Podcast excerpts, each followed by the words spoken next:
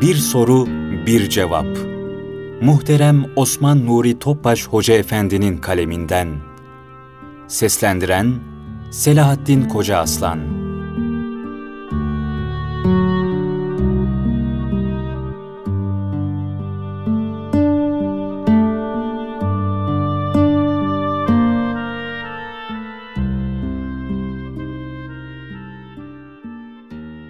Soru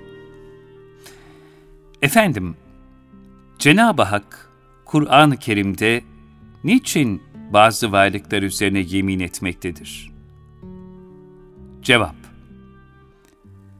Yaşadığımız kainat, fiili bir Kur'an ve Esma-i İlahiye'nin tecellileriyle müseyyen bir sanat harikasıdır. Cenab-ı Hak, kullarının ruhen zarifleşip hassasiyet kazanarak ilahi azamet tecellileri ve kudret akışlarını gönül gözüyle seyredebilmesini ve bunun neticesinde kendisiyle bir dostluk kurulmasını arzu etmektedir. Bu vesileyle Kur'an-ı Kerim'de çok çeşitli ve hayran bırakıcı muhtelif üsluplar kullanılmıştır. Bu üsluplardan biri de bazı varlıklar üzerine edilen yeminlerdir. Cenab-ı Hakk'ın bir varlık üzerine yemin etmesi, kimi yerde üzerine yemin edilen varlıkların kıymet ve şereflerini bildirirken, kimi yerde de o yeminden sonra ifade edilen ilahi beyanın azamet ve ehemmiyetini gösterir. Bu yeminlerden maksat, zihin ve kalplerin ayet-i kerimelerde zikredilen ilahi azamet tecellileri ve kudret akışları üzerinde yoğunlaştırılması, gönüllerde marifetullah'a pencereler açılması, kalplerin ilahi hakikatlerle ürperip duygu derinliğine ulaşması ve böylece kulun Cenab-ı Hak'la dostlukta bir merhale kazanmasıdır. Bu yeminlerden birkaçı şöyledir. Cenab-ı Hak, kıyamet gününe yemin ediyor. Kıyamet infilakının ve ahiretin muhakkak gerçekleşecek bir vaka olduğunu beyan buyuruyor. Böylece o ilahi güne hazırlanmanın tahsiline ehemmiyet verip, dünyaya geliş ve gidiş, yani kundakla tabut arasındaki yolculuk muammasını çözmeye dair, biz kullarının gönüllerinde yüksek bir hassasiyet gelişmesini murat ediyor. Zira bu hassasiyete ulaşmış bir kul, bütün fani alışverişlerin iptal noktası olan son nefese hazırlıklı yaşamanın idraki içinde olacaktır. Beşeriyetin en mühim tahsili, toprak muammasını çözmesiyle başlar. Fikirler, gayretler, toprak altının tefekkürü etrafında adeta bir pervane haline gelmediği sürece, bu ilahi yolculuğun sırlarına aşina olmaya imkan yoktur. Sinemizden kopan her nefesin birer cenaze halinde bizden uzaklaştığının farkına vararak, o meçhul istikbalin endişesini yüreğimizde duymamız icap eder. İnsan ömrünü sırf beşikle tabut arasındaki kısa bir mesafeden ibaret görmemek gerekir. Zira ölüm, ruhun bedenden ayrılarak sonsuz bir yolculuğa çıkışı, kıyamette tekrar bedene girerek bu sonsuz yolculuğa devam etmesidir. Yani ruha ölüm yoktur. Yalnız beden değişecektir. İlahi beyanlar apaçık ortadayken, hayatın manası nedir? Sualine, sırf toprağın serin rutubeti ve mezar taşlarının katılığında cevap aranacak olursa, böylesine gafilane geçen bir hayattan daha acı ne olabilir? Nebe suresinde bildirildiği üzere, bu ahiret haberine müşrikler büyük haber diyerek hayretlere düşmüşler ve tartışmalar ürküntüyle devam etmiştir. Öteden beri beşeriyet, peygamberlerle irşad olunmalarına rağmen, ölüm meselesi zihinleri çok meşgul etmiş, zihinlerde zehirli bir yılan gibi çöreklenen ve zaman zaman korkunç izaç halkalarıyla kımıldanan bu soru, türlü nefsani ürküntü ve korkularla susturulmak istenmiştir. Halbuki herkesi ateşli bir girdap halinde saran ölüm vakası, istisnasız başlara çökecek bir istikbal, korku ve endişesi olunca, onun hakikatine aşina olabilmek ve ölümü güzelleştirmek, beşeri gayelerin en önünde gelmelidir. Beşer idrakiyle kavranması mümkün olmayan kabir ve ahiret hayatı, ancak vahyin ve peygamberlerin beyanları sayesinde vuzuha kavuşabilir. Bütün peygamberlerin, bilhassa da Peygamber Efendimiz sallallahu aleyhi ve sellemin bildirdiği bu istikbal haberini teşekkür ve minnetlerle karşılamak gerekirken, ona bigane kalmak ne hazin bir gaflettir. İslam dini, ölümü çok çok hatırlamayı ve ona dair hazırlıklarla meşgul olmayı, uyanık ve arif bir kalbin en kıymetli sanat ve mahareti olarak saymıştır. Ayet-i Kerime'de korkulu bir istikbal gününün geleceği bildirilmektedir. Ancak Rabbi ile dost olanlar için o gün korku ve hüzün yoktur, müjdesi verilmektedir.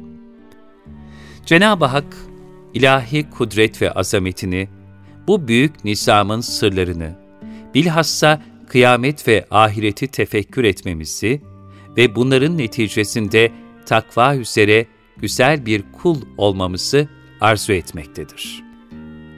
Bu ruhani tefekkürler, huşu halini kazandırarak ibadetleri kolaylaştırır, şükrü arttırır, kalplerde Esma-i İlahiye'nin tecellileri karşısındaki duyuşları derinleştirir. İnsan, ilahi kudret ve azamet karşısındaki aczini ve daima Rabbine muhtaç olduğunu idrak eder. Esasen hayatın bir manası da nefsaniyet, ihtiras ve benliği bertaraf ederek kalbi selim tahsiline yönelmektir.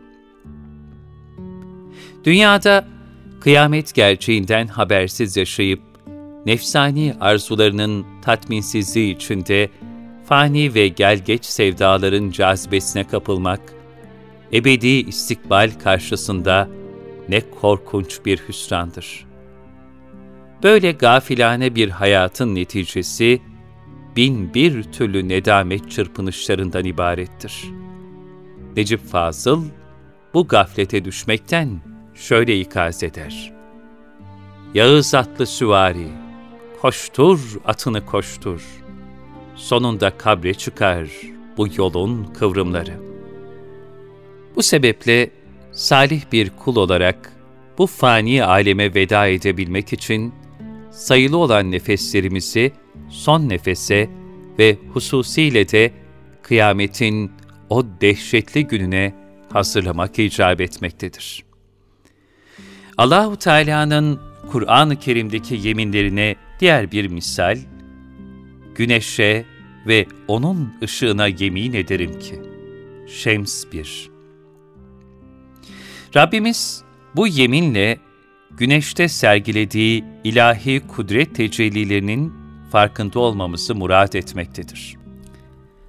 Hayat ve kainata ibretle nazar eden bir mümin, güneşi seyrederken de ilahi kudreti hissedecek, bu azamet karşısında titreyecek, aman ya Rabbi, sen ne büyük sanat ve kudret sahibisin diyecektir.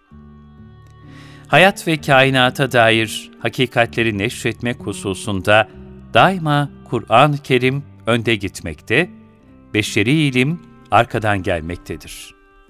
Bugün astrofizik ilminin güneşle ilgili tespitleri şöyledir. Güneşle dünya arasındaki uzaklık 150 milyon kilometredir. Güneşin yaşı yaklaşık 5 milyar yıldır. Isısını kendi merkezindeki nükleer ocaktan alıp hararetini, ışığını ve milimetre şaşmayan seyrini devam ettirir. Güneşin içerisine dünya gibi tam 1 milyon 300 bin tane gezegen sığar. Yüzey sıcaklığı 6000 santigrat derece, iç sıcaklığı ise 20 milyon santigrat derecedir.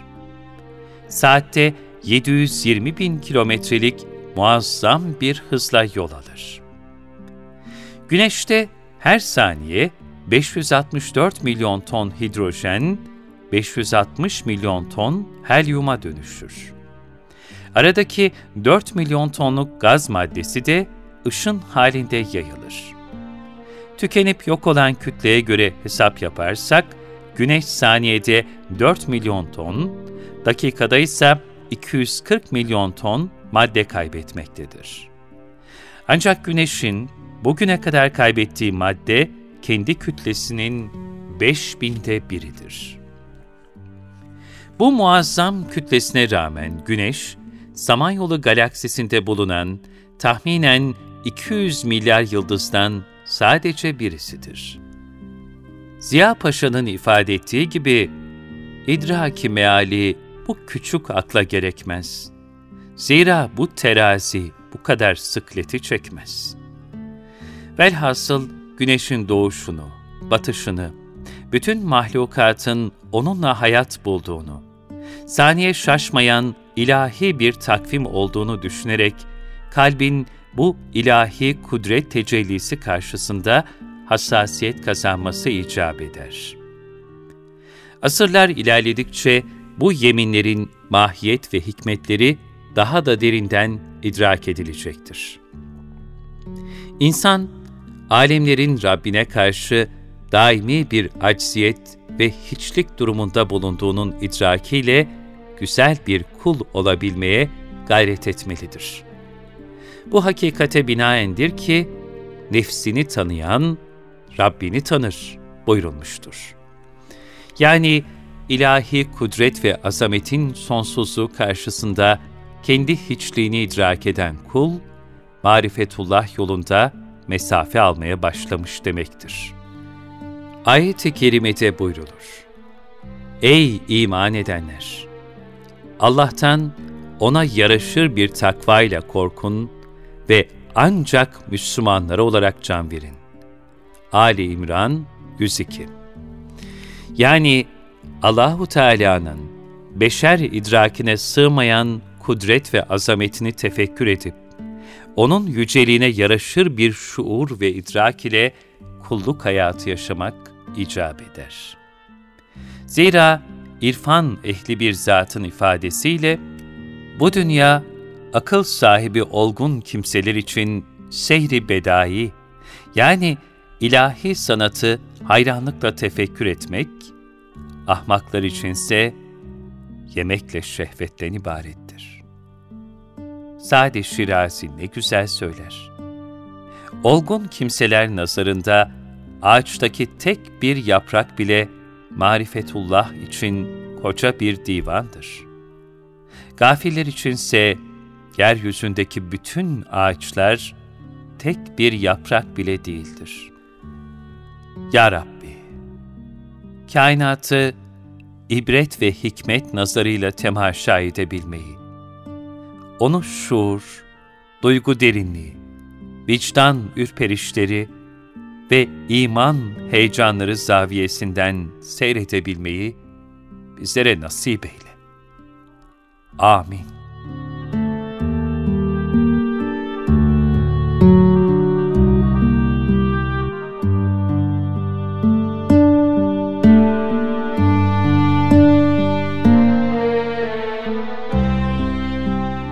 Soru, bir cevap. Muhterem Osman Nuri Topbaş Hoca Efendi'nin kaleminden. Seslendiren Selahattin Koca Aslan.